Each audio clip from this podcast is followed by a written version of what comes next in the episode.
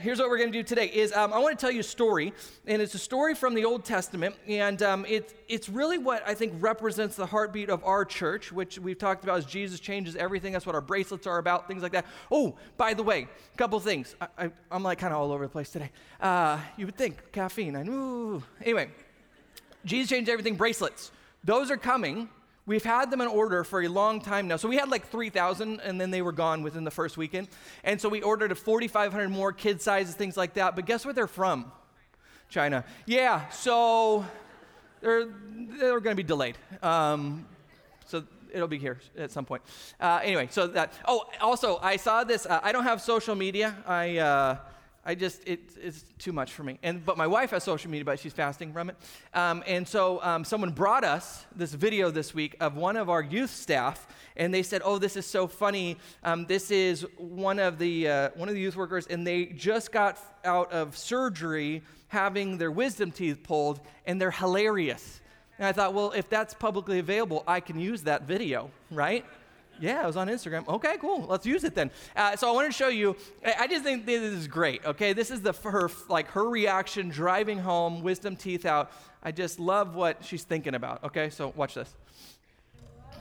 I love Chico so much. You love what so much? Chico's very hurt. Huh? Chico's very hurt. I'm hurt. It hurts? I'm hurt. You're what? I'm sorry. She's not sleeping. I can't.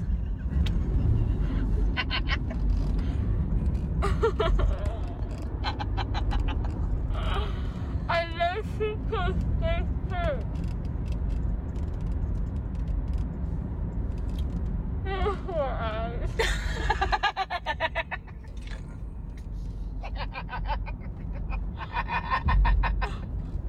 I said, I love Chico's You very love, hurt. you love to post Uh-uh. Chico's. fruit. Where I work. Where, oh, Seacoast. I love Chico's very hurt. You love Seacoast Grace Church? Yeah. Well, you asked the lady if she knew Je- the nurse if she knew Jesus. I love You did. She. You asked her if she knew Jesus. Listen. Yes, she does. She loves. Yep. Yeah. Mm-hmm. So the last part, yeah. So the last part was, if you didn't catch it, the last part was she said, Did I ask the nurse if she loves Jesus or not? So her first thing coming out of surgery was, Did I talk about Jesus or not? And um, luckily, her mom uh, filmed it. So I think we have a cu- quick clip of that.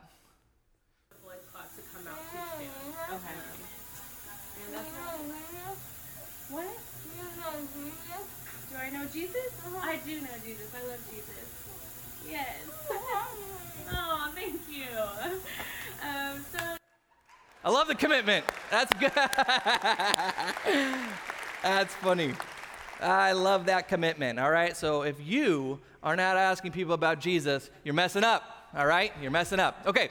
Um, so here's the story. It takes place in the Old Testament about 850 years before Jesus, and it's in Second Kings. So if you have your Bibles, your Bible app, or you just want to follow along on the screen, Second King, Old Testament, 850 years before Jesus, we introduce, we're introduced to the main character, Naaman. Here's what it says. Uh, chapter 5, verse 1. Naaman, commander of the army of the king of Syria, was a great man with his master and in high favor because by him the Lord had given him uh, given victory to Syria. He was a mighty man of valor. And so uh, we get kind of this is like the Bible Instagram snapshot. Okay, is we get his resume right up front. Here's who he is. Here's his LinkedIn profile. If you went onto his page, he would have tons of followers. He's like the guy that we all love to hate because he's got the model wife and the super cute kids, which yeah, I don't want to brag, but I'm I kind of fit the bill so far. Hey, girl. Um, ah, right. Anyway, uh, but he also has like a beach house, and he's got uh, nice cars, and he's got the career, power, successful, well liked, all that kind of stuff. And so this is the uh, this is the guy that we all love to hate. But now, that's the next sentence in the thing, by the way, is is is but. Now, here's the thing with looking at people's snapshots, looking at their resumes or their Instagram pictures, is you don't get to see in their pictures their butt. I mean, some of them you do, and you got to get real, those are called influencers, and you got to get past those real quick. But in the pictures, you don't always see the people's butt. Because their picture perfect life, yeah, they have a, an incredible career, but their marriage is a mess. Or maybe their marriage is great, but their kids are a disaster. Or maybe it's that their, their kids are great, but their health is declining. See, everybody has a but in the background. And no matter how picture perfect your life may be or look to other people, everybody's got this thing in their background. Here's Naaman. Is it says that Naaman was a leper. He had leprosy. Now, if you know anything about leprosy, and unfortunately it's been cured, um, it is a nasty disease. It is a skin disease that begins to eat away and kill your nerve endings. And what happens is uh, uh, your, your fingers and your toes, your nose, your ears, all the extremities, they start to decay and fall off. And you end up looking like kind of like the walking dead a little bit, pretty grotesque.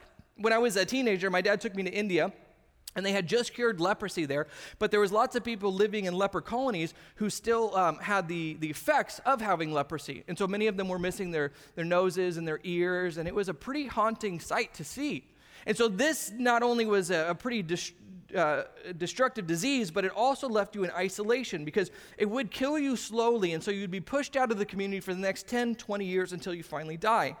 And so Naaman has to face what many of us try to avoid or deny. And I like to call this the illusion of self sufficiency.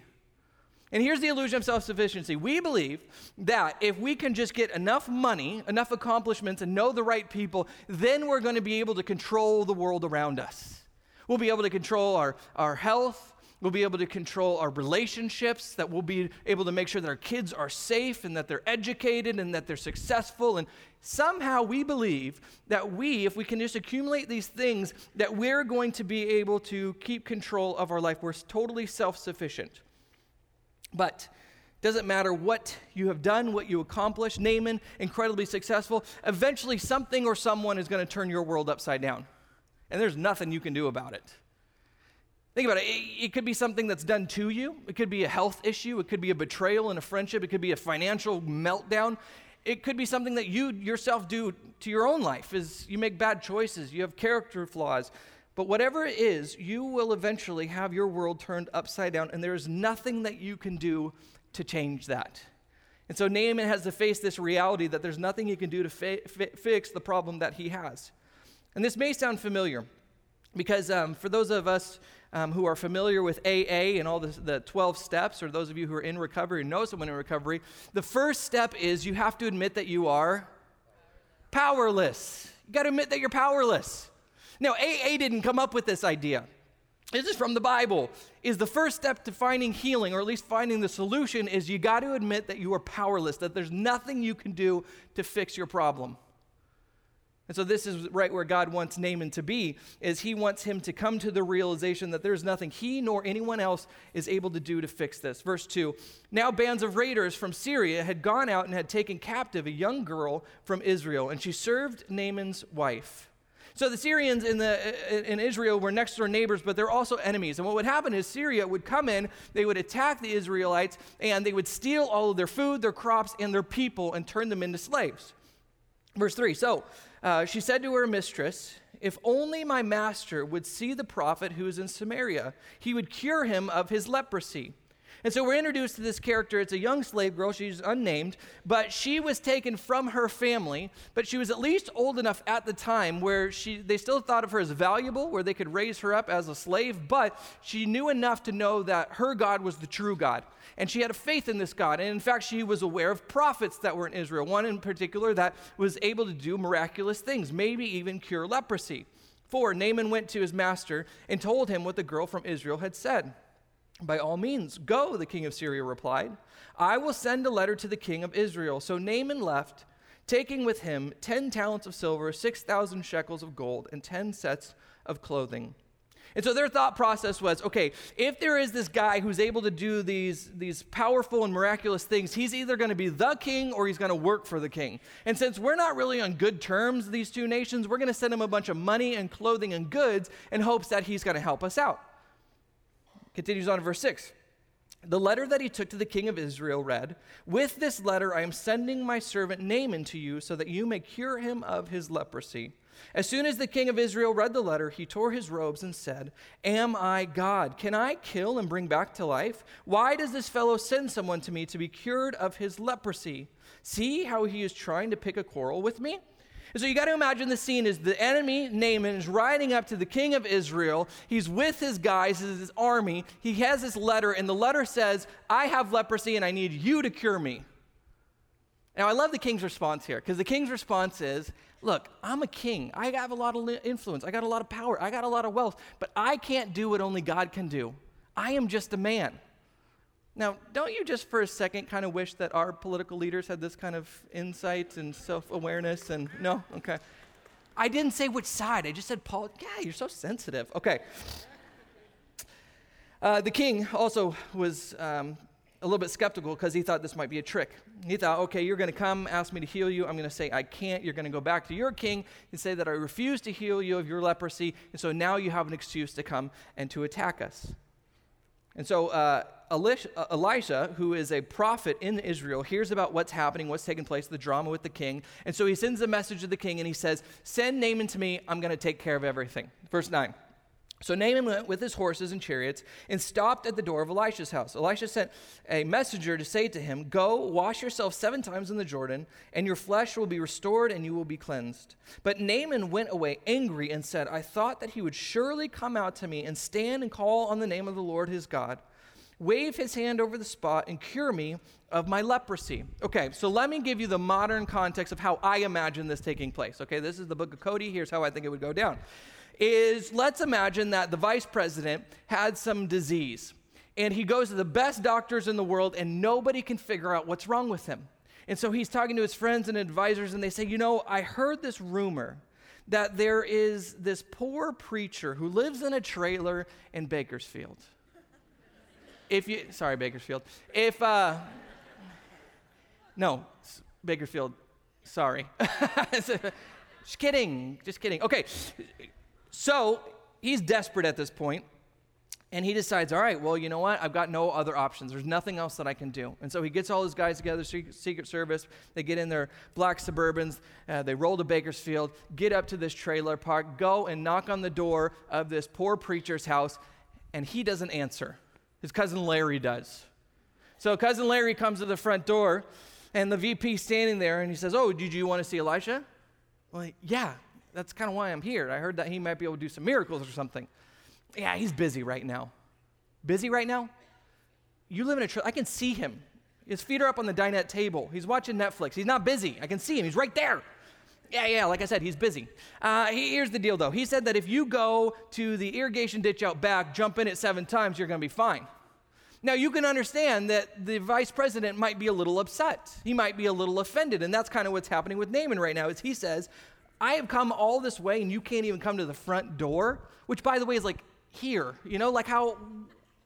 So Naaman says, uh, or Naaman's about to leave.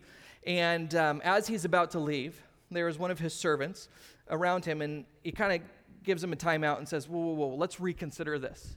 He had some good dudes around him, and we're able to help him see some things a little bit more clearly, which is why we kind of push people to get into groups around here.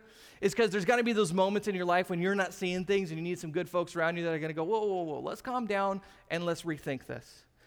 13. Naaman's servants went to him and said, My father, if the prophet had told you to do some great thing, would you not have done it? How much more then when he tells you, Wash and be cleansed? So he's saying, you know what? Settle down, dude. Like, if he told you to go and to like slay a dragon or pay an enormous amount of money, you would have gladly done it. But now he asks you to do something so simple and you're offended by it. What's the problem here? I think the reason why Naaman was so angry and insulted is because he wanted to earn his healing. He wanted to prove that he was worthy of God healing him. I'm a good person. Do you know the influence that I have? Do you know the wealth that I've accumulated? Do you know that my status? I deserve this. God should do this for me. At the root of Naaman's problem was pride. The reason why he was offended is because to go and to do something so simple and even silly is something that a child, an elderly person, anyone could do this. But a person of his status, there's got to be more to it. This is, this is almost too insignificant for me. I think this is kind of why people reject the gospel. Because when you think about Jesus, and I, you know, maybe you believe in God, maybe you don't, but when it comes to the person of Jesus, I found that everybody likes Jesus. Now, they may not believe in Jesus, but they like what he had to say. He had said some really good stuff. And so everybody likes Jesus, but then when it comes to Jesus' message of salvation, people are offended. And here's why I think, and this is just, again, my thoughts, but I think people get offended by Jesus' offer of salvation for two reasons. One, because they believe that they can fix it. A lot of people know that they're messed up and that the world is a mess and that you know things are falling apart and God probably isn't all that happy with them or at least on some of the things they're doing if there is a God and and so they know that things are messy but they believe that they can fix it that I'm going to make this better, that I'm going to that I'm going to somehow control this situation. And so when Jesus comes with the message of salvation, what it is saying is you are so broken in such a mess that you can't fix this. Only God himself can do it. And that's offensive because we like to think of ourselves as a good person, that somehow we're going to be able to make this better. And this was Naaman's problem. He knew that he was broken, and it was pretty obvious, but his pride wouldn't allow him to admit that he couldn't fix it or that he was somehow deserving of this healing. Second is this is I think um, some people don't believe that they are actually sick. A lot of people don't think that they're sick. I hear this all the time. I'm a good person. I have a good heart. And so when they imagine God looking at the things that they know aren't really right and that don't align with what he's doing, here's kind of how I imagine them thinking about their relationship with God, is kind of how I think about my relationship with my two year old son. He is insanely, insanely cute. I'm, I'm growing out a mullet on this kid, which is just, whoo, it is going hot right now. And so he is so cute, and he just learned to talk recently. And so, what he does is he'll jump on the couch and he'll start throwing iPads like they're useless. And it's just, he's just having a grand old time. And I'll yell at him and I'll say, Jed, stop jumping on the couch, stop throwing things. And he'll look at me like this and he'll go, Sorry. And I'll go, Okay. he's so cute. Look at him just jump a couple more times. It's a couch. Who cares? You know, you're so cute. Go and do your thing. I, I kind of think that that's how people think that God views them. Oh, Cody, you're so silly with all those things that you're doing. Okay, I get it. But maybe that's not exactly how God views our rebellion. The, the things that we know we shouldn't be doing, but we are doing. And I, I really do believe that this is the primary reason why people don't see a need for Christ's message of salvation, is because they don't believe they're sick in need of a Savior. The more secular our society has become, this concept of sin has become more and more irrelevant. And so, if we don't have a concept of sin, the problem, then we don't need a solution, a savior. There's a, um, there was this, I don't remember where I saw it. I think it was on a, maybe I was listening to a podcast or something like that, but they were describing what's called Anton syndrome. Fascinating. I did a little bit of research on it. And what it is, is if someone has a head injury, and as a result of this head injury, they go blind, but they don't know that they're blind. And so they will believe that they can see things clearly, but they can't see anything at all. And so uh, if you ask them, hey, um, can you read what's on this board right here? They'll either make up what they think that they see, or they'll give an excuse of why they can't see it right now. Or if uh, I said, hey, what am I wearing? They'll either just totally make up something that I'm wearing, or uh, they will uh, give an excuse. And they're not intentionally lying. They truly do believe that they see things clearly, but in fact, they are blind. And when I heard about this symptom, I thought, oh, yeah, we have that too. We have that on a spiritual level. We're spiritually blind. And it's kind of obvious because if you step back and you look at your life and you look at the world and you see what a mess it is, and you see all this stupid. So here's how I know that your life is a mess. If I was able to just put your thoughts for 24 hours on a screen, you would have no friends at the end of the day, right? You're a mess. I'm a mess. And we can all agree that the world is a mess. And yet, somehow, at the end of the day, we can still say, But I'm good. I got a good heart. I'm a good person. It's like, No, you're not. It's, no, you're not. Let's get this machine made so we can put it up there so everybody in the world knows you, me, not good people. I think that this is this spiritual blindness that we have. Elisha was making the same was making this point when he sent a uh, a messenger instead of going to the front door and when he made him do something silly like jump in the river is he was telling us very profound truth that we see throughout the scriptures which is if you want to receive God's healing and forgiveness it's going to take humility.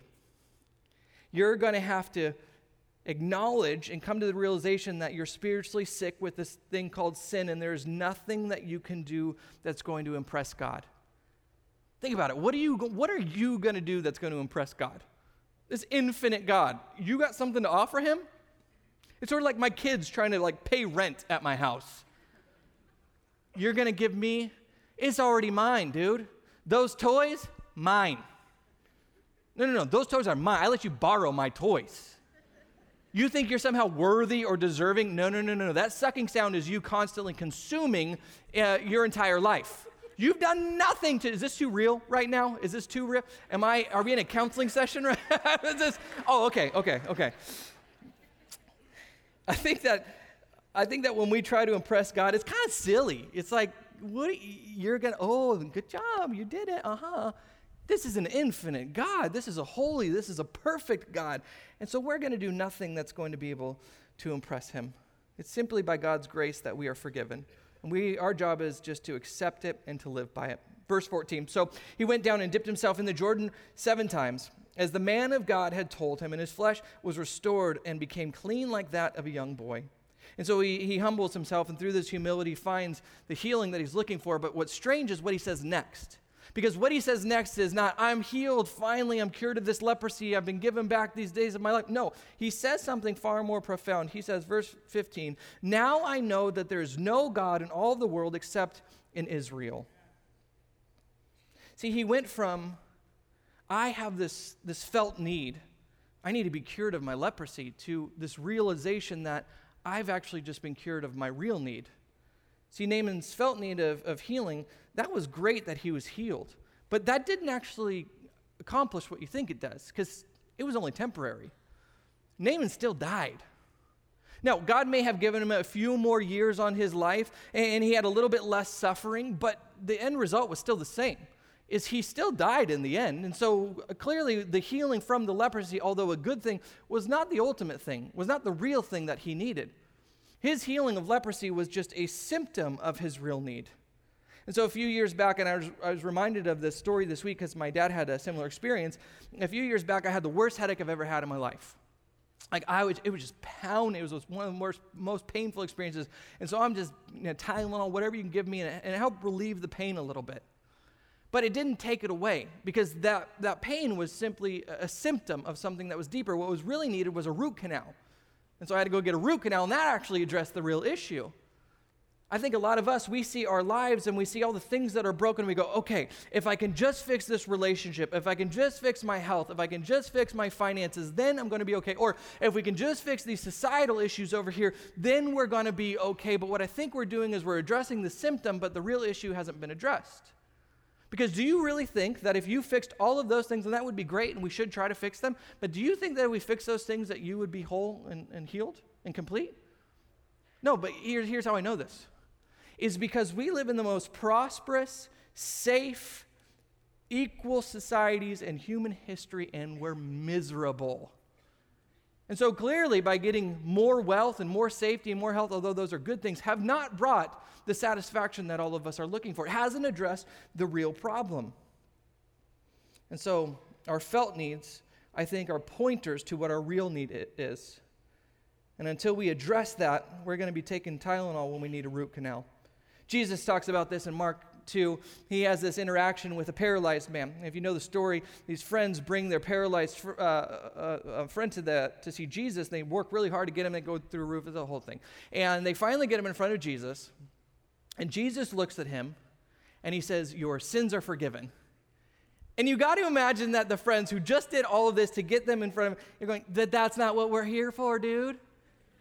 Do you not see? He's paralyzed, okay? And I would imagine that Jesus' response would have been, But if you knew what his true need was, his real need, you would know that he's just been healed. And then he says, Now get up, take your mat, and walk. You've been healed. See, what Jesus is saying is the same thing that uh, Naaman came to realize is that his felt need was a pointer to his real need to be reconciled with his creator, to be forgiven of his sins. And that is the deep, the deep need of our souls. Let me end with this is last question. Who is the hero of the story? Who's the hero of the story? So think about it for a moment. Uh, if you were to look at the hero, now, of course, God is always the hero of the story. He's the hero of the Bible, he's the hero of human history. But if you're looking at this specific story, who's the hero? Is it Naaman? Naaman's great, and he's the main character, and he had, you know, he took a leap of faith, and, and I think that was important, but he was pretty desperate. He had no other options. He was kind of in a corner, so I don't think he was the hero. Well, what about um, Elijah? Was he the hero? No, he didn't even come to the front door. Now, God used him, and obviously he was a powerful man uh, and being used by God, but he wasn't the hero either. The hero actually gets very little mention in this story. It's that young slave girl from Israel. She's the real hero of the story. Let me give you two reasons. Reason one is because she was a pointer. Her background is that she was taken into captivity. She was um, taken from her parents, which in all likelihood they were killed in front of her eyes. Her siblings were taken into slavery just like she was. And then she happened to be given to the leader of the army that just destroyed her and her family and her nation. And she got to live as a slave in his house. Now, you would imagine that she would be pretty bitter and angry, because I definitely would be. And so, the day that this master of mine finds out that he has leprosy, I am celebrating inside. I'm going, yes, I have a front row seat to seeing what this guy getting what he deserves. I can't wait till his fingers start falling off. It's going to be a show. And I get to kind of relish in the fact that I know how to fix him. I know who can actually help this man, and I'm not going to tell him. But she doesn't do that. Instead, she does the very opposite. She pleads with him that you have to go and you have to see this man. He has the answers to your problems, he's the one that can heal you. And so, not only is she a great example of kindness and forgiveness and compassion, and, not only did she be, was she a pointer to the one who could bring him healing, God, but she was also pointing to how God would bring that healing, but not just for him, but for the rest of the world. Uh, let me review her story again, really quick. She was taken from her home and separated from her father. She was innocent and yet experienced incredible suffering because of someone else's sin. Instead of allowing them to experience the punishment that they deserve, she showed them compassion and forgiveness and love. And ultimately, through her suffering, salvation came to the rest, or to, to other people. Now, this story hopefully sounds familiar to you because about 850 years after this, this was pointing towards the one who would ultimately bring healing and hope to the broken world. Jesus would arrive on the scene and he would have to leave his heavenly home and we'd be separated from his father. He was innocent and yet experienced incredible suffering because of our sin. Instead of allowing us to experience the punishment that we deserve, he took it upon himself. And because of this, we now have the opportunity to be forgiven. See, she was a pointer. She was a pointer to the one that ultimately would come and offer us salvation. And so let me just let me just kind of be really frank with you as we end here. I think we're either one of two people in this story. Because whenever you read a story, you kind of wonder, what character would I be in this story? If that were me, where would I be in here? And I think that there's really two options, really two good options. You're either Naaman, and you're broken and you know it, and you came here and you're not even sure why you're here. Someone dragged you, or you just stumbled upon this place and you're just going, but you know you're messed up. And you've been trying to fix yourself for a long time and it is not working. Or Maybe it's that you know that there's something not quite right with you, but you're not willing to admit that you are sick and in need of a Savior. I think Naaman's example in the story is the answer, of course, is to come and to humble ourselves and to say, I can't fix this. I'm sick, I'm broken, and I need a healer. And so maybe that's why you're here today. Maybe that's why you, someone dragged you or you stumbled in here, is because you're broken, whether you want to admit it or not. And there's only one person that can offer the salvation and the healing and the hope that you're looking for. Or you're the young slave girl. You know God and, and you worship this God, and this God has brought healing and continues to heal your life. But now it's your job to do something with that. It's your job to become a pointer so that you can go and you can see the people who are hurting around you and you can bring them hope and healing because you know the one ultimately that they're looking for that can bring them the, the, the salvation that they so desperately need.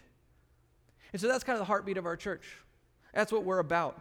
We want to introduce people who are like Naaman, who are looking for some kind of answer. We want to introduce them to Jesus, and we want people who know Jesus to go out and become pointers for the people around them. And so, my challenge for you would be if you're a Naaman and you're looking for maybe some answers and you got questions and you got hurts and you know it, maybe it's this Jesus that can actually give you what you're looking for. And if you're like this young girl who you know Jesus, it's time for you to get to work. It's time for you to look around and say, you know what? God put me here in this specific time and place, even maybe with these specific pains that I've had, in order for me to be a pointer to the ultimate healer. Let's pray. Lord God, we thank you for being so good to us. Um, and there are many of us. We've all been a Naaman at some point in our life. We've all felt this pain. And as we try to fix it and as we try to wrestle with it, we may come to realize that we can't solve this, that we need someone greater. And, and luckily, you were the one that came and you dealt with that on our behalf. And so, Lord God, we just need to humbly accept that, accept that offer of salvation. Some of us have been given an incredible gift that we, uh, we have been able to come into a relationship with you, and you have changed our lives dramatically, and you continue to change it. And yet, we need to become the hope of the world in which we go out and we become a pointer where people who can come, who are lost, who can come to, come to know you. And so, Lord God, we want to go out and we want to make your name great. We want to continue to build your kingdom. We want to continue to be used by you. And so in this coming week, give us opportunities, give us encouragement. We're fasting and praying for it. We love you, Lord. In name we pray. Amen.